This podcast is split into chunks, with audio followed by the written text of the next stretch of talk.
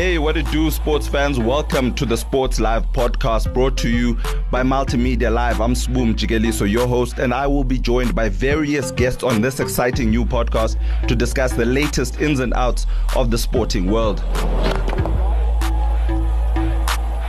See you in the quarterfinals. Japan will face South Africa in the quarterfinals of the Rugby World Cup. I have to admit first, I got it wrong. I got it wrong. I thought uh, the Springboks were going to play Ireland. In fact, I was trolling quite a few Irish people in Japan while I was there. I kept saying to them, See you in the quarterfinals. See you in the quarterfinals. That's when I was in Japan and South Africa had just lost to the All Blacks and Ireland had just beaten Scotland. I was dead certain that in Group A, Ireland would be on top. South Africa, obviously, after losing to the All Blacks, would be second. And then those two teams, as much as they've got huge admiration for each other, would then face off in the quarterfinals. Unfortunately, Japan went and bloody well messed up my predictions upset the apple cart completely, probably buggered up someone's bets. Thank goodness I'm not a betting man yet.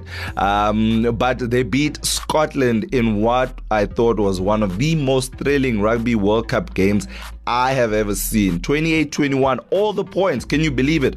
All the points scored in that game were from converted tries. Japan scored four, uh, Scotland scored three converted. I know J- uh, Japan missed two uh, penalties at goal, but it just didn't matter. They played probably the perfect, what was for them a knockout game. Scotland, unfortunately, I think their emotions got the better of them, which is ironic because it was the Japanese that were crying the entire time just before the match kicked off. I mean, this is a game that almost didn't happen leading up to this match. Uh, there was the typhoon. And uh, World Rugby was talking about cancelling the game as they had done to the Italy All Black game and the Canada game and all sorts of other games. I mean, the Canada Namibia game, I mean, that game would have been a cracker in its own right, even though there wasn't much riding on it. But for the safety of the players, obviously, and um, and the organization and everything else, it was important that they make sure that safety comes first. And fortunately, we had a beautiful day in Yokohama, a stadium that I actually was at to watch rugby rugby, and I can tell you it is an unbelievable place to go watch rugby outside near the Heineken beer tent, which is probably bigger than any castle corner you will find in South Africa. You'll find uh, scores of people sitting outside and watching probably the pre games. They were probably watching Wales, Uruguay prior to their big clash against um, uh, Scotland there. But now it is Japan against the Springboks. So is it going to be Brighton all over again? That's what people are talking about. Obviously, in 2015, Japan did the unthinkable and beat South Africa in rugby in their first ever encounter. Obviously, South Africa did get some sort of retribution in the friendly test that they played prior to the Rugby World Cup, which they won uh, convincingly. But now we're talking about the real deal. A word on Japan. Let me tell you this: there are two coaches. Uh, the head coach Jamie Joseph used to coach the Highlanders, coached the Highlanders to their first Super Rugby title, assisted by Tony Brown, who used to play for the Highlanders. My goodness, I used to love Tony Brown. Can I tell you that when I was a, a young little fly half dead Pretoria boys, I thinking I could make it in rugby. I used to actually model my kicking game towards what Tony Brown used to do. Obviously, I wasn't as good, but man, as a coach, I think the pair of them are probably the best coaching combo world rugby has ever seen. And I know Eddie Jones has done amazing things. Uh, I know, I know him and Jake White and the, the the the the trio or the quartet that they had to win the 2007 World Cup that included Gert Smal and Allister Coetzee did a, a, brilliant job. But I mean, when you talk about coaching, man, when you talk about actually bringing skills, that Japan team is coached. I looked at the hands that they put together for their tries, absolutely unbelievable. Their opportunistic play of their wingers, um, Kotaro Matsushima. My goodness, this kid was at the Sharks Academy not too long long ago. Um, I wanted to interview him at some point, but apparently his English wasn't that great, and um, I'm sure it's it's it's immaculate now, you know, and. Uh, um, he, uh, Fukuoka, his other wing partner, ripping the ball out, man, chipping and chasing to regather. Just absolutely brilliant play. The captain, Michael Leach, Lappies Labuschagne, uh, Shota Horie, uh, those guys gave it their absolute best. But I think against the Springboks, and you're going to hear this in my conversation with my special guest, um, is that Japan are probably going to hit a green wall once the quarterfinals um, come into play. The Springboks, they definitely have a massive weight and height advantage over the Japanese. The scrums are going to be a different contest altogether. The Springboks have two complete uh, front rows. Unfortunately, Trevor Nyakane, who had to go back home, was part of um, the, the, the, those two front rows that could demolish any team in world rugby, and he has been replaced by Thomas du Toit. But that said, I mean, South Africa can put out a front row of Steven Kitshoff, Malcolm Marx, as well as Frans Malherbe, and they can switch it up and put in Beast Mtawarira, Bongi Mbonambi, as well as Vincent Koch or Thomas du Toit. It's it's it's a glut of um, options in the front row. You go to the second row, uh, de Jager, you're looking at Eben Etzebeth, you're looking at Franco Mostert, you know, and it's it's it's it's an RG Snyman who was insane against Canada. So I mean, if you're Rassie Erasmus, you're licking your lips at this prospect of of facing a physically less imposing team. But the caution is that Japan are very well coached. So if they get their tactics correctly, my word, I am telling you, uh, the Springboks will be in trouble again. It could be Brighton again, and you don't want to go down that route. I think South Africa need to be very smart. I think a lot will depend on Handré Pollard and how he distributes the ball. If they go there thinking they're going to bash Route 1 and use uh, Damian de Allende as their battering ram, there's gonna be problems. You need to create space for yourself against this Japanese team. They move the ball quickly. You need to reciprocate by uh, tightening the ga- game up in, in, in, in the tight loose, but then you have to get the ball going. You have to be creative and innovative. You saw how brilliant Russell was, the number 10 for Scotland, in finding space in behind the wingers with their chip kicks. So if anything goes um, uh, to, to the wings, to Cheslin Kolbe, to Makazole Mapimpi, those kicks need to be gathered. They need to know what to do once they've gathered those kicks. So they need to dink things behind. They need to chase every everything uh, with a lot of enthusiasm. So it's going to be an absolutely brilliant game. I do tip the Springboks to overcome Japan.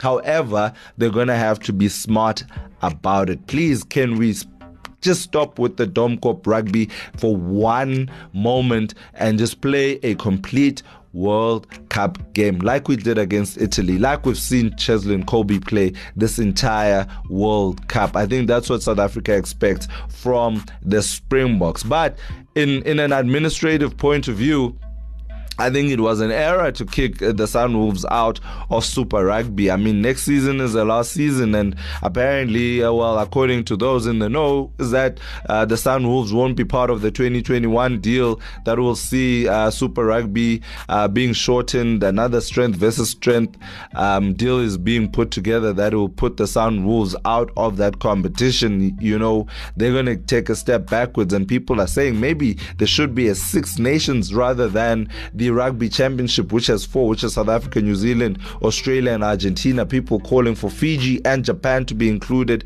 in a Six Nation. Who's going to pay for that? I don't know. Is there a market for it?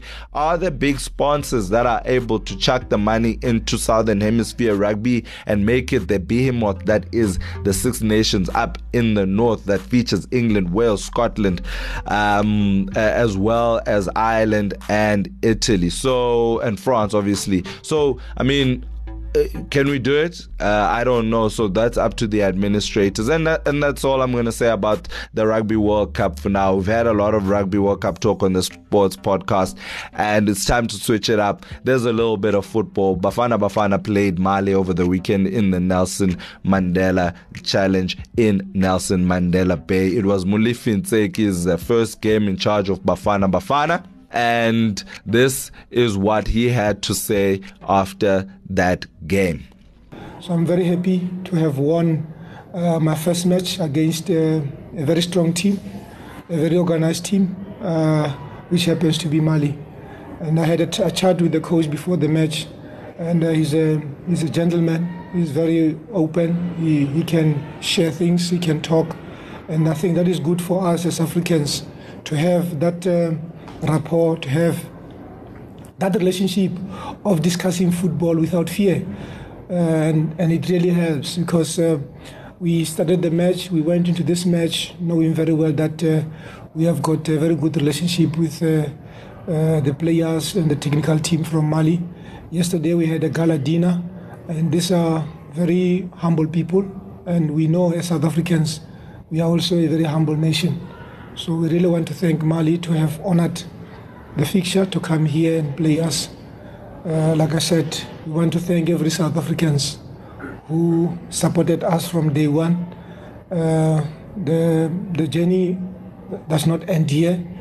We still have a long way to go going into the qualifiers for AFCON 2021 and the World Cup 2022 in Qatar.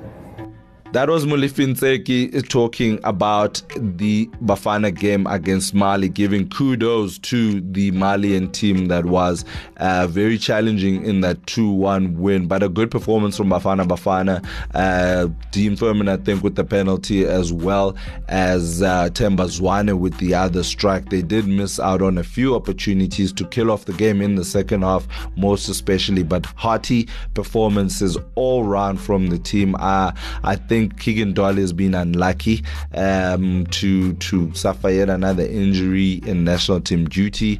Um, I wish all the best to Percy Tau as well, uh, who will be um, unfortunately he didn't play, won't be featuring in this international window.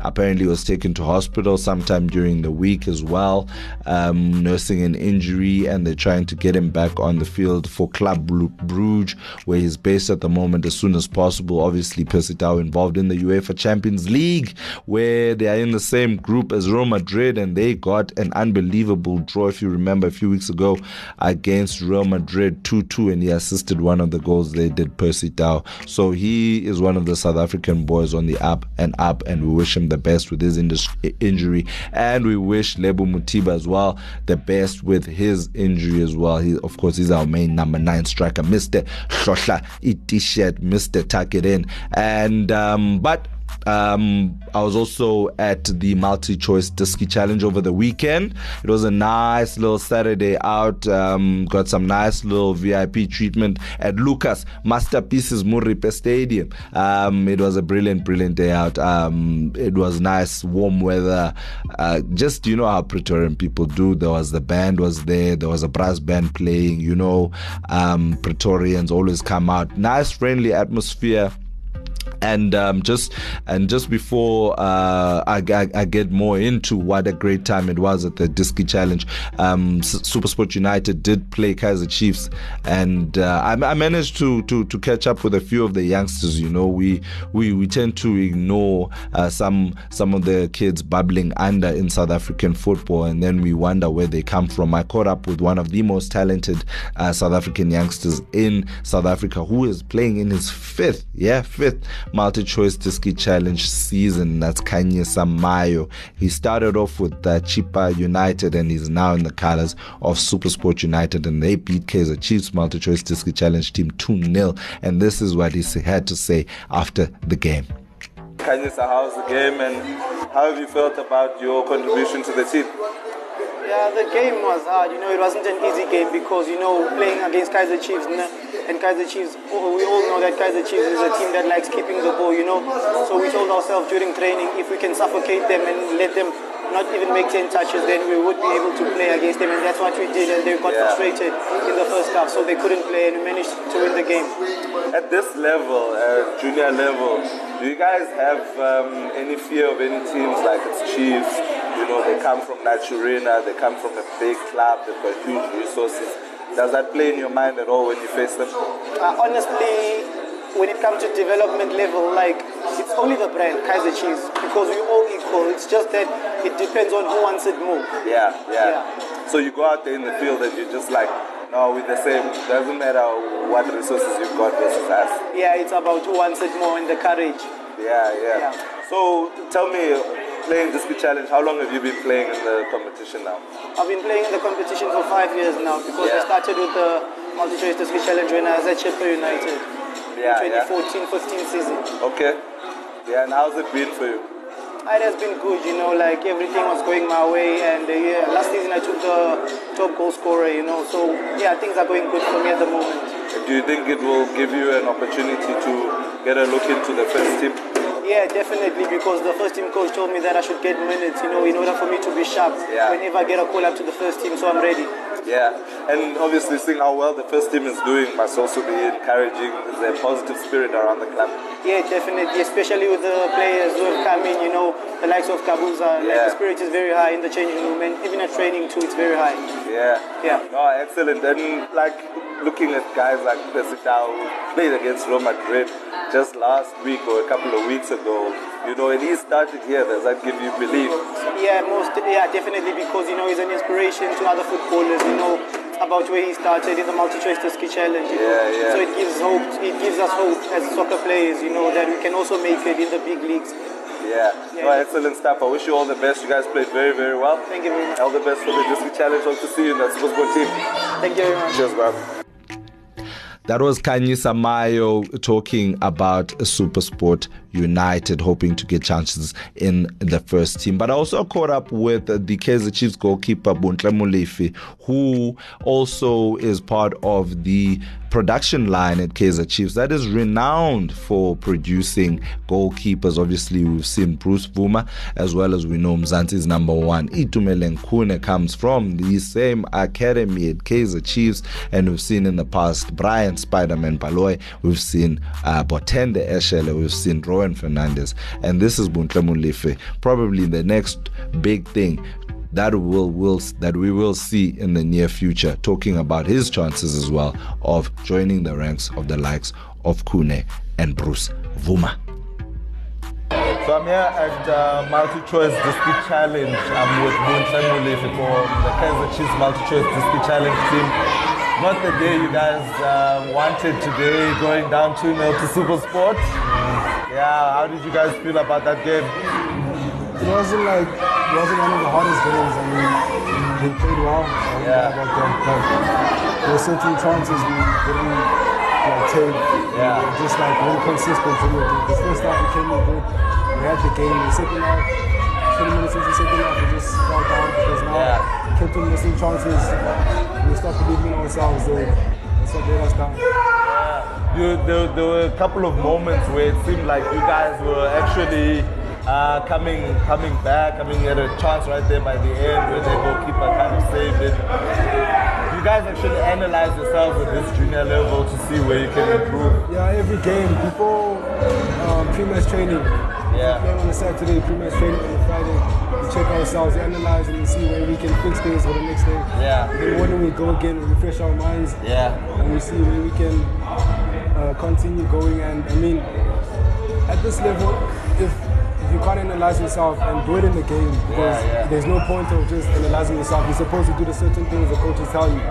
So I feel like today we didn't do those things because the coach instructed us to do certain things, but it didn't follow through. So we just play our own game, and that's what led us to lose to, today. to, to go down. Yeah. yeah, and you know, being a goalkeeper at Chiefs does not come with a little bit of pressure because institutionally, Chiefs has produced some of the best goalkeepers we've seen Yeah. in this country, and they keep doing it. I mean, Khune came after the likes of Spider-Man Baloyi, Rowen Fernandez. I mean, there's a whole list if you go even further back.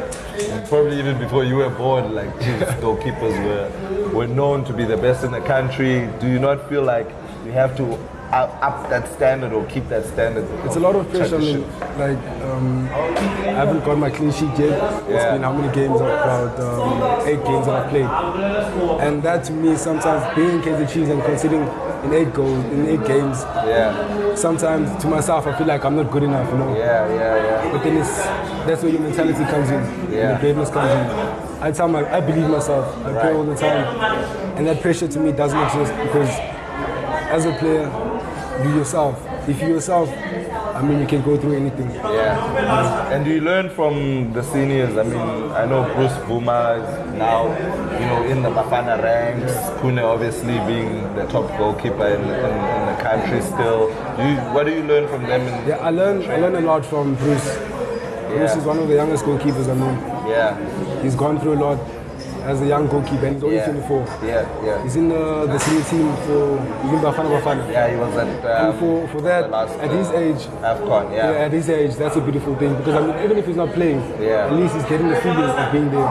Yeah. So by the time he hits maybe let's say 27, there's a chance to go overseas. Yeah, And I learned from him, you know.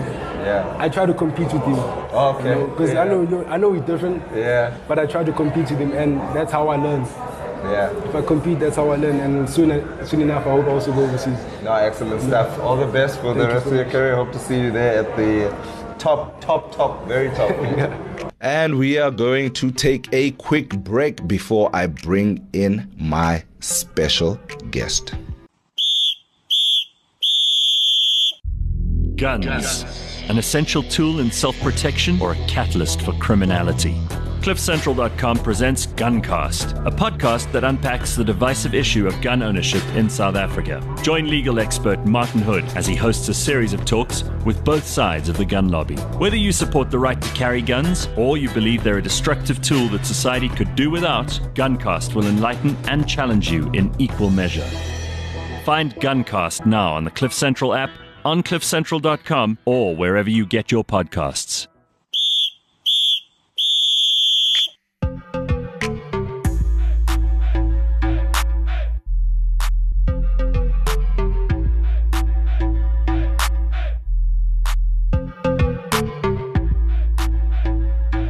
And now, my special guest this episode is an esteemed sports media authority that is from this beautiful land we call South Africa, but he is now based in Doha and works for Al Jazeera, one of the biggest international news agencies in the world. His name is Peter Stemmet. He is a friend of mine, a media mentor, and one of the first people who taught me how to score a boxing bout. I'm not sure if he remembers that. You might remember him though from his time at ETV and ENCA as well as the old ANN7. He also started a little side project called the Sports Eagle, which I have no doubt will soar to incredible heights in the future. Welcome to the Sports Live podcast, Peter Stemmet. How are you doing, buddy? Oh, Sbu, you're very kind. I'm very well, thank you. Hope you're well too, buddy. I'm great, buddy. I'm glad to have you on on my podcast for a change after doing a cameo on yours a few weeks ago. It's only a pleasure, and I'm very much looking forward to the conversation. Yeah, man, and I want us to get straight to that conversation. And I just first, first of all, how has Doha been treating you? It's more than two years now, I believe. Yeah, you know what? It's actually coming up for three years. Um, Wow. Next month, end of next month, will be three years. How quickly time goes by. Uh, listen, it's hot here, make no mistake. Um, but the winters are lovely. Uh, they're very mild. It's kind of like a South African spring. So, kind of just waiting for that, and then we'll head outdoors. The wife and I take the dog for a walk. Yeah. Uh, just enjoy the weather. Uh, but yeah, uh, you know, overall, Doha really is very nice. There's plenty to do, plenty. Not necessarily plenty to see, but certainly plenty to do. More than enough to keep you busy, and we're enjoying it. Yeah, man. Um, it sounds absolutely amazing. Of course, um, what is it? A few months back, you were in the country, and we got to uh, hang out a bit for um, for lunch um, with you and your wife Ndano, and you were telling us all about how how what a wonderful country Doha is. But of course, the rules there, the culture there is completely different. What do you miss about South Africa? Oh, let me be uh, straight up, and I know it's going to sound very stereotypical, but we miss biltong, we miss boerewors, and we miss good weather. Uh, uh, but, you know what we have managed to do, uh, and this is. Um, Kudos to Mrs. Stemmet.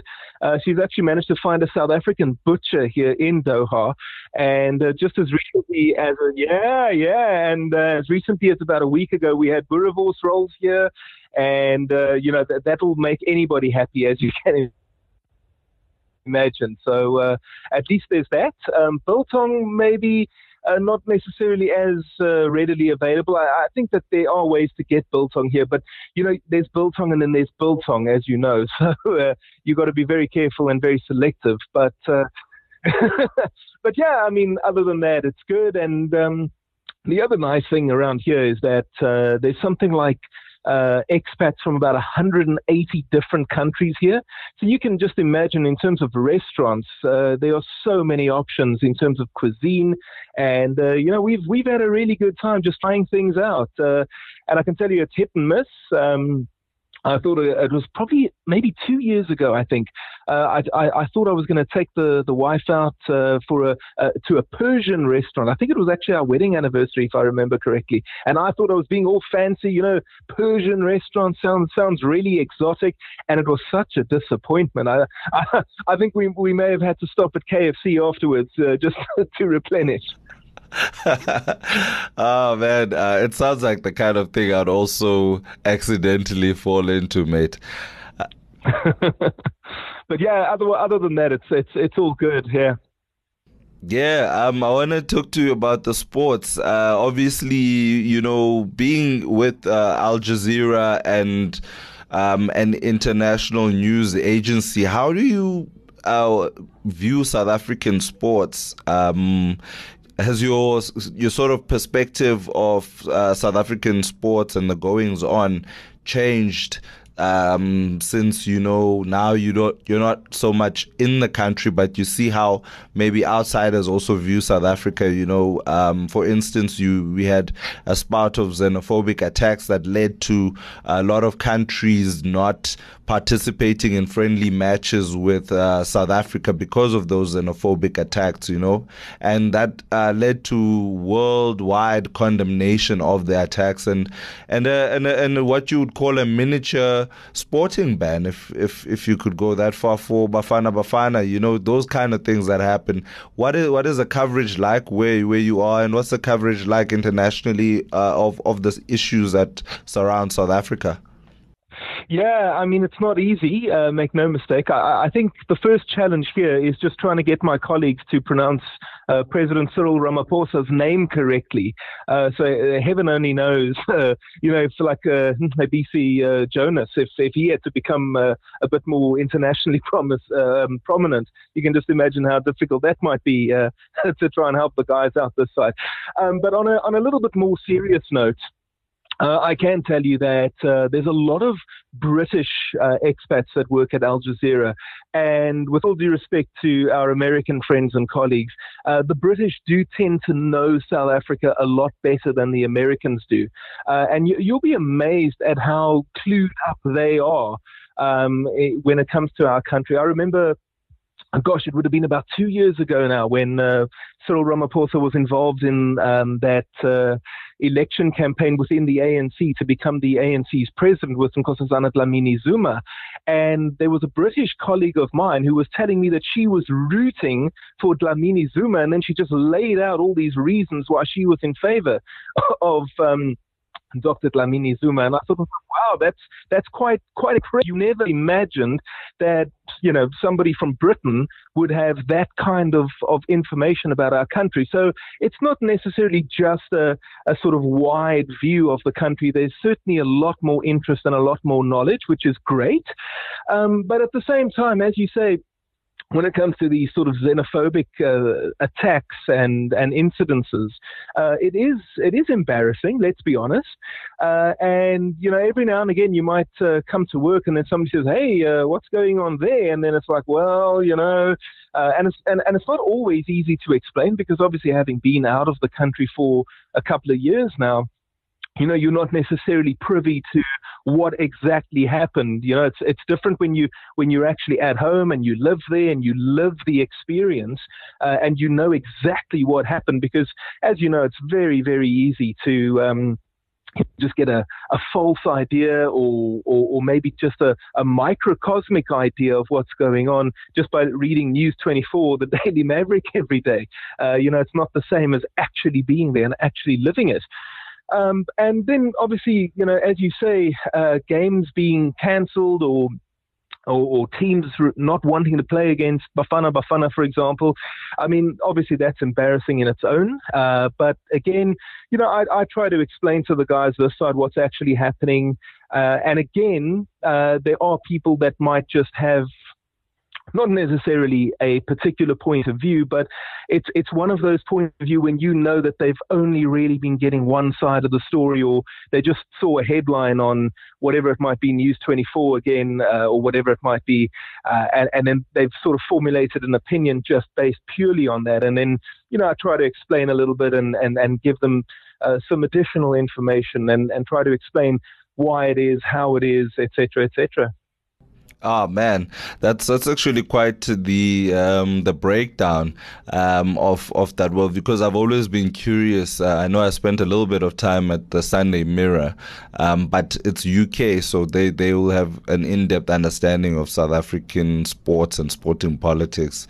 Um, so I'm always curious about all the other countries that aren't necessarily Britain. But the way you've put it has been excellent. And speaking of uh, uh, world sports, the our IAAF Athletics Championships were in Doha um, about a week ago, Pete, and South Africa came back with Iqanda, Iqanda Qops, Imbandeskova, zero medals. We weren't even on the medals tables.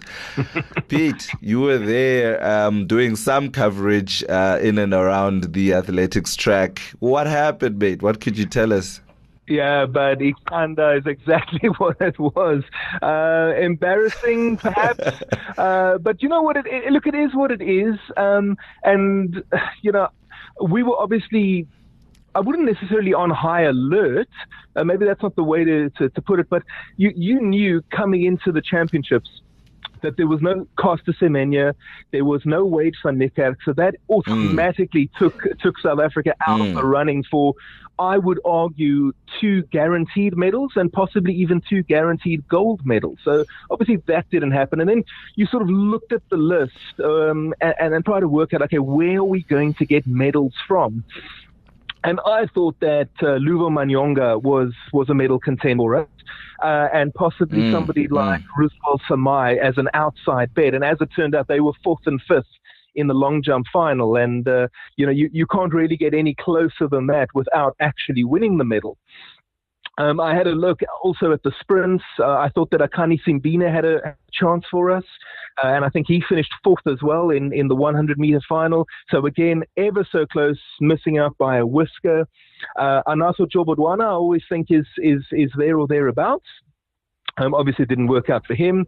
Uh, I was there on mm. Saturday night for the 100, the, the 4 by 100 meter finals.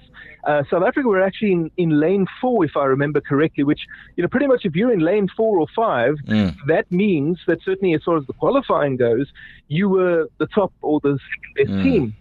And, uh, you know, we watched, uh, mm. I think it was Dlodlo, Munyai, Simbine, and Magakwe, if I remember correctly. And again, there was just, it just didn't happen for us. So, you know, on, if things had gone a little bit differently, there could have been two or three medals, maybe. Um, again, maybe even four or five with a couple of golds in there. Uh, but it didn't quite work out. And I think that there is an element uh, that we need to accept that when it comes to athletics, uh, unlike maybe cricket and maybe rugby, certainly, uh, you know, South Africa is not a powerhouse on the international stage. Um, we probably go to an athletics world championship, such as the one that just took place here in Doha, hoping to win two, three, maybe four medals, and then we would consider that a successful championships. And then you have a look at uh, mm. you have a look at let's say Kenya or Ethiopia, and if they don't win at least that number of medals as gold medals, they would see it as an abject failure.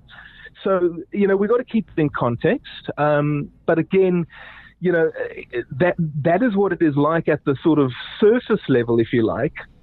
But then you you get into the mm. administrative uh, sort of side of things, and you look at the way that Athletics South Africa is run. You look at, at the way that the provincial federations are run. You look at SASCOC, and then you sort of take a step back and you ask yourself, how on earth are we ever going to get better? when all of that stuff is going on. That that's exactly what uh, boggles my mind. You know, it's that the fact that we have such talented athletes, but we somehow contrive administratively to bring out the worst uh, out of them. I think it's it's absolutely diabolical. And I'm to uh, read a piece from um, Ockett. Ockett, uh, I'm sure you know Oki Ockett, Ockett de Villiers, who's been an athletics writer for as long as I've been a rugby writer, um, if not longer. Ockett uh, says, I think, and he covered the last London Olympics, that South Africa came back um, from uh, this uh, athletics championship in Doha, and it's a stark contrast to how they performed in London just two years ago, where they finished third overall in the medals table, which is incredible when you consider that we're competing against the likes of Jamaica and USA. This is me speaking now. And he goes on to say that was courtesy of three gold medals, a silver and two bronze. Obviously, like you said, there was no Wade van Niekerk this time around and no Caster Semenya. However, you look at Akani Simbine. Akani, you know, he's run his best times this year, even in finishing fourth in this 100 meters was his a PB. So I guess from him you can't ask anything more. If you do your PB, you, that's your PB. you you know that there's not much you could do, and he got fourth. But you look at Stephen Mokoka, placed just outside. He finished fifth in the in the in the mar- in the marathon, and uh, you look at uh, Samaai as well as Luvo Manyonga. Luvo Manyonga is a is is a, a, a, a like I'd say top two long jumper um, uh, you know, and um, I think I should we should have definitely expected a medal from him. Do you know what what what this then brings uh, reminds me of uh, Pete is that in in the 2007 championships um, we came back um, without a single medal a year just before the 2008 Beijing Olympics, and if you uh, will know your uh, athletics. Obviously, the Olympics are in Japan next year. This does not bode well because we went then and went to Beijing the following year and we only got uh, one solitary silver medal at the time and that was from Khotso Mokoena, the long jumper.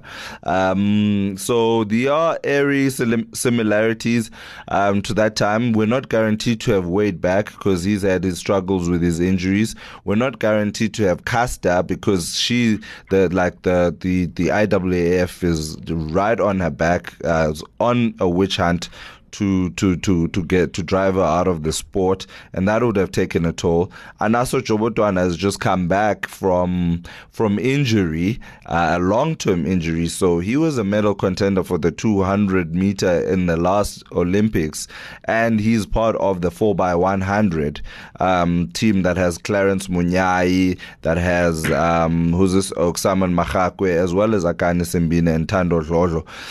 So, in a long winded way, mate, it seems like we're back in 2007 where we thought we would never get back to, considering the caliber of athletes that we had at the 2016 Beijing Olympics. Um, and how do you how do you feel about this? Yeah, I think you've just hit the nail on the head there. Um, it, it's it's a statement that I've made before. In my opinion, South African athletes, and it's not just athletics. I would extend it to swimming, rugby, cricket, football, tennis uh, whatever. Um, our athletes prosper despite the system, not because of the system.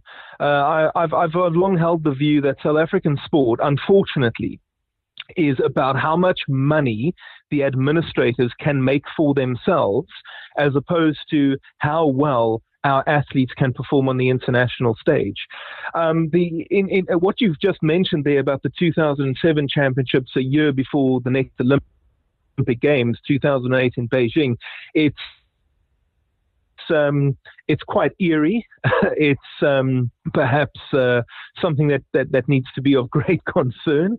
Uh, it's ominous.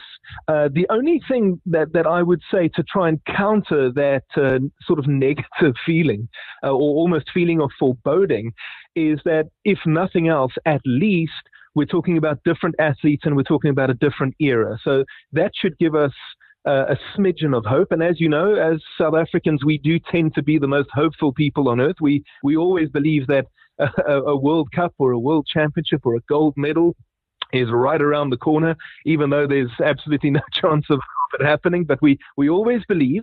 Um, and and and you're right. I mean, we've got several athletes there that, if they're fit, And if the conditions are right on the day, there's no reason why they can't win us a medal, maybe even a gold medal.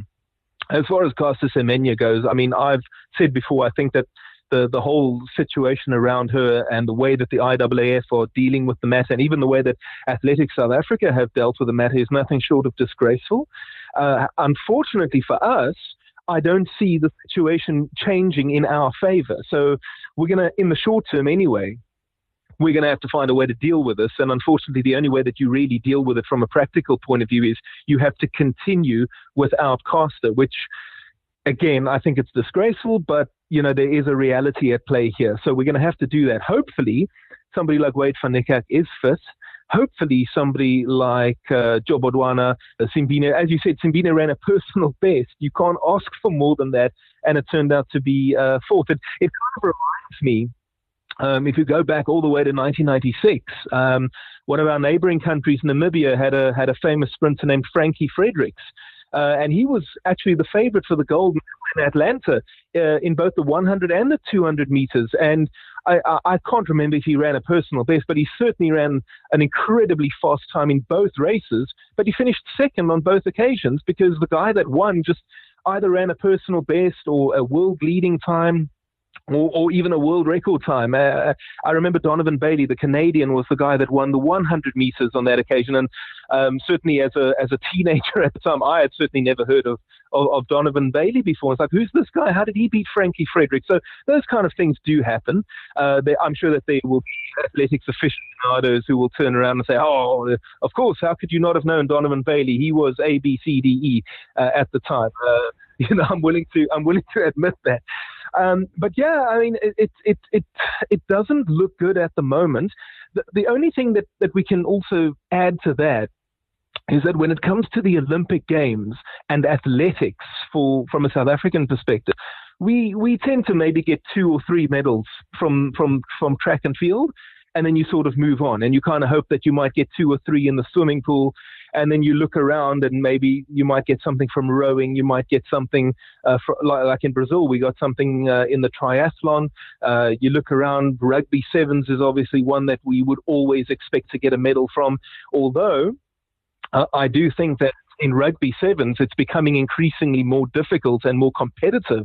Uh, it's no longer just sort of South Africa, New Zealand, and Fiji who are the medal contenders in rugby sevens. Uh, there are other nations that are now also right up there. So it's becoming increasingly difficult. And absolutely, the United States, uh, no doubt about it. Um, and I think that they themselves have got to a point where they think that rugby sevens is one of the areas where they will win a medal. And uh, you know how it goes with the with the Americans. Once they believe that they're going to win something, uh, they usually do. Yeah, yeah, no, they are very dogged.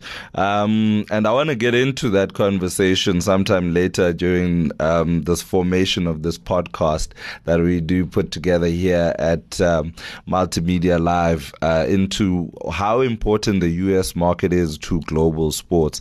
You know, you saw how FIFA only really got cleaned up when the USA got involved with the FBI and they they took out the the Blatter and his and his cabal and a string of corrupt activities that had been going on. But aside from that, um, I think the U.S. market, like I think it would open up. Rugby would become an unbelievable an unbelievable sto- uh, sport, um, even bigger than it is now if the US invested um, even more into rugby than they do. You've seen how Sevens has exploded in the US.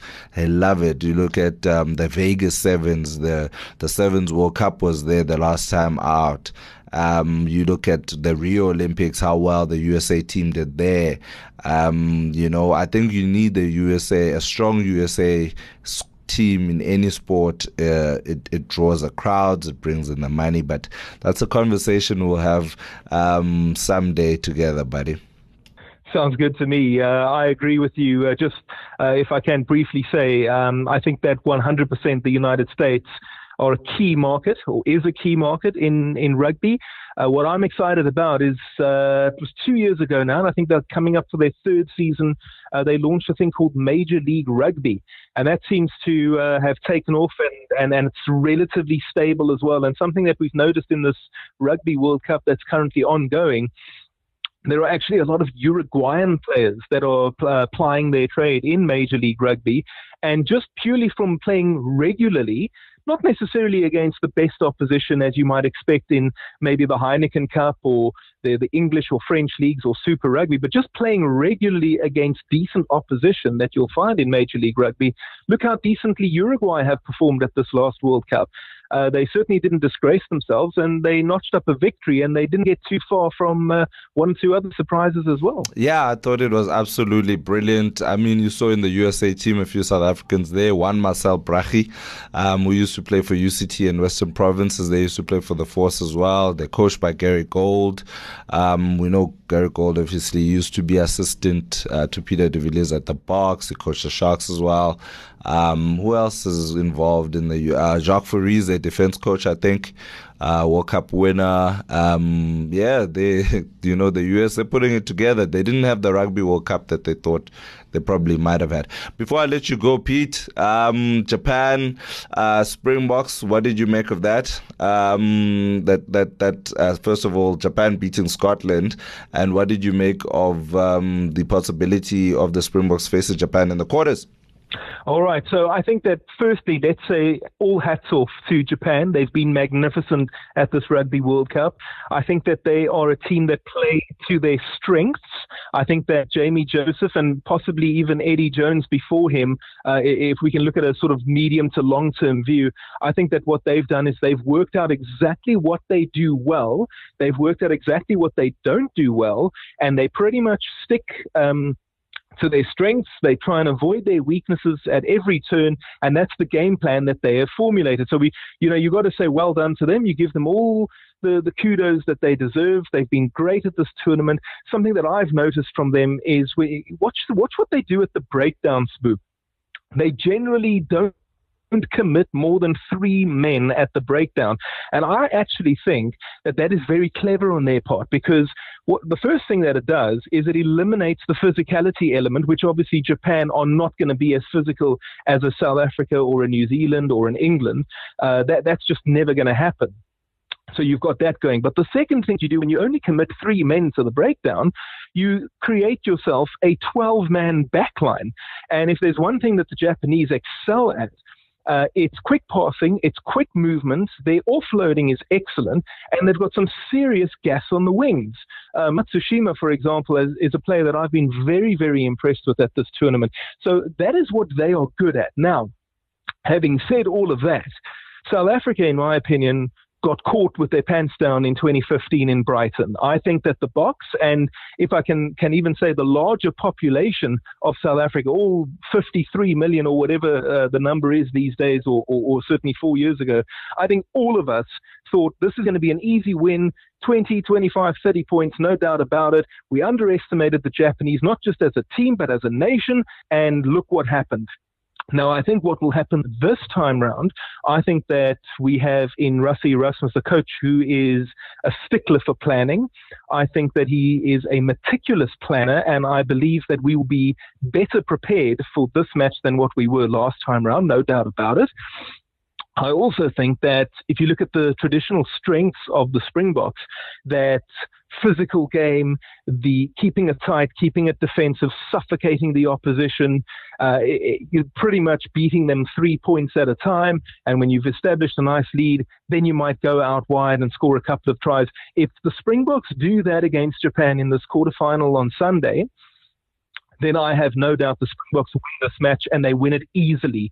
Um, that's not taking away from Japan and how great they've been at this tournament, but I think that Japan are not yet at that level where we could see them as a contender to actually win the World Cup or a team that is going to be beating teams like the Springboks, the All Blacks, the Wallabies, England on a regular basis. So I believe that as long as the Springboks do what they are good at and play the sort of traditional Springbok way, and they execute the game plan properly, then I, I, don't I don't think that Japan have got any chance in this quarterfinal. Uh, and again, that doesn't take away from from their achievements at this tournament. Yeah, no, I think they've done incredibly well. Uh, I think, uh, like you said, uh, a lot will depend on the physicality that they do bring. They've got uh, their number eight, the big number eight, Amanaki Mafi, is injury prone, which saw Michael Leitch sort of come in and start and try fill in that void. They've got Lappies Labuschagne as well, who might try to um, sort of squash that uh, South African physicality, but they'll be up against it. Their line out for me didn't impress. Shota Horie missed quite a few against Scotland, but Scotland were too one track minded, trying to play everything through Finn Russell, their number 10, and they just couldn't create anything either side of their, their number 10 and their wings. So, but finally, Pete, um, as per tradition on this podcast, we have the upset and playmaker of the week. There are no upsets this week because I feel like it would diminish um, the achievements of the following people that I've then put up as contenders for playmaker. And it's a multiple choice question, so don't worry about it if you've not not been watching every single game of every sport, um, I will give you the following options, starting with Japan beating Scotland 28 21 in a thriller to book a quarterfinal date with the Springboks at the Rugby World Cup, as well as Coco Gauff winning her first WTA title in Linz, Austria, and Eliud Kipchoge, I hope I said that name right, becoming the first man to run a standard marathon in under two hours, which is regarded as an unbelievable human feat in its own regard. Bafana Bafana beating Mali 2 1 at the Nelson Mandela Bay Stadium to take the Nelson Mandela Bay Challenge, the, the Nelson Mandela Challenge um, trophy at the weekend. Virat Kohli finally um, hitting an unbeaten 254 against the Proteas in the first innings of the second test in Pune to set them 601, which they ended up winning by an innings and 130 odd runs. It was a messy weekend, Pete, least of all for the Proteas. But who for you takes the playmaker gong? All right, if I just give it a little bit of thought, right? So I expected Japan to beat Scotland, so so well done to them. Uh, I think that maybe very few people thought that Bafana Bafana would beat Mali. What a fantastic result! Well done to them. Virat Kohli, South Africa cricket. I think just if I put my very biased cap on, I don't really want to talk about it. and I think that there are many people who would agree with that. uh, but what I'm going to go with is the 15 year old sensation, Coco Gauff. I think she's wonderful. I think she's going to be great for tennis. And she is my winner. Oh, wow, mate. That's a shocker. And we've had a few shockers in these Playmaker um, awards. Uh, I thought uh, Eliud Kipchoge would have walked that one, no pun intended. But um, clearly he didn't run away with it this time around. but thanks very much, Pete, for joining us. If I could just add in there, I think the, the thing with Kipchoge, without taking away from, as you say, an unbelievable achievement, he's the first man ever to run under two hours. Let's not forget that he did have uh, pacemaking assistance throughout the race, uh, and it was all geared towards him making that mark. Uh, so, without taking away from it, I feel like there was additional assistance that he wouldn't ordinarily have in a in a in a real marathon, in an official marathon. Uh, and for that reason, Coco Gauff uh, pipped him to the post for me. Excellent stuff. Thanks very much. You probably why um, uh, adding to the validation why the IAAF still doesn't recognize the feat, but that's a conversation for another day, buddy. I really appreciate you joining me on the Sports Live podcast. We will certainly chat again sometime in the very near future. Oh, thank you so much. It's been my pleasure, and uh, hopefully I can come and join you again sometime. It'll be great.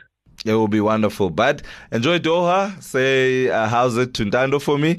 And uh, your your little dog is his name Zulu, I believe. his name is Zulu, and you know what? He's adorable. He brings joy, and he also brings destruction. typical, typical is what I would say. Cheers, mate. Chat to you soon.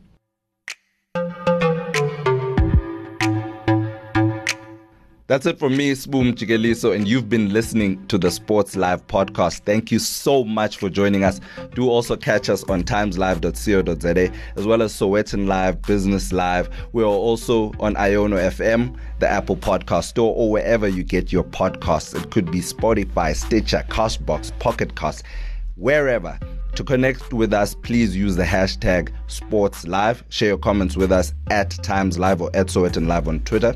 A big thank you goes out to the Multimedia Live team led by Scott Peter Smith and producer Paige Muller, as well as the Tiso Blackstar Digital Sports Department, headed by Mninawa Mchana Ntloko. Our sound and audio mixer is Innocent Manyike. From us at the Sports Live podcast, it's goodbye for now.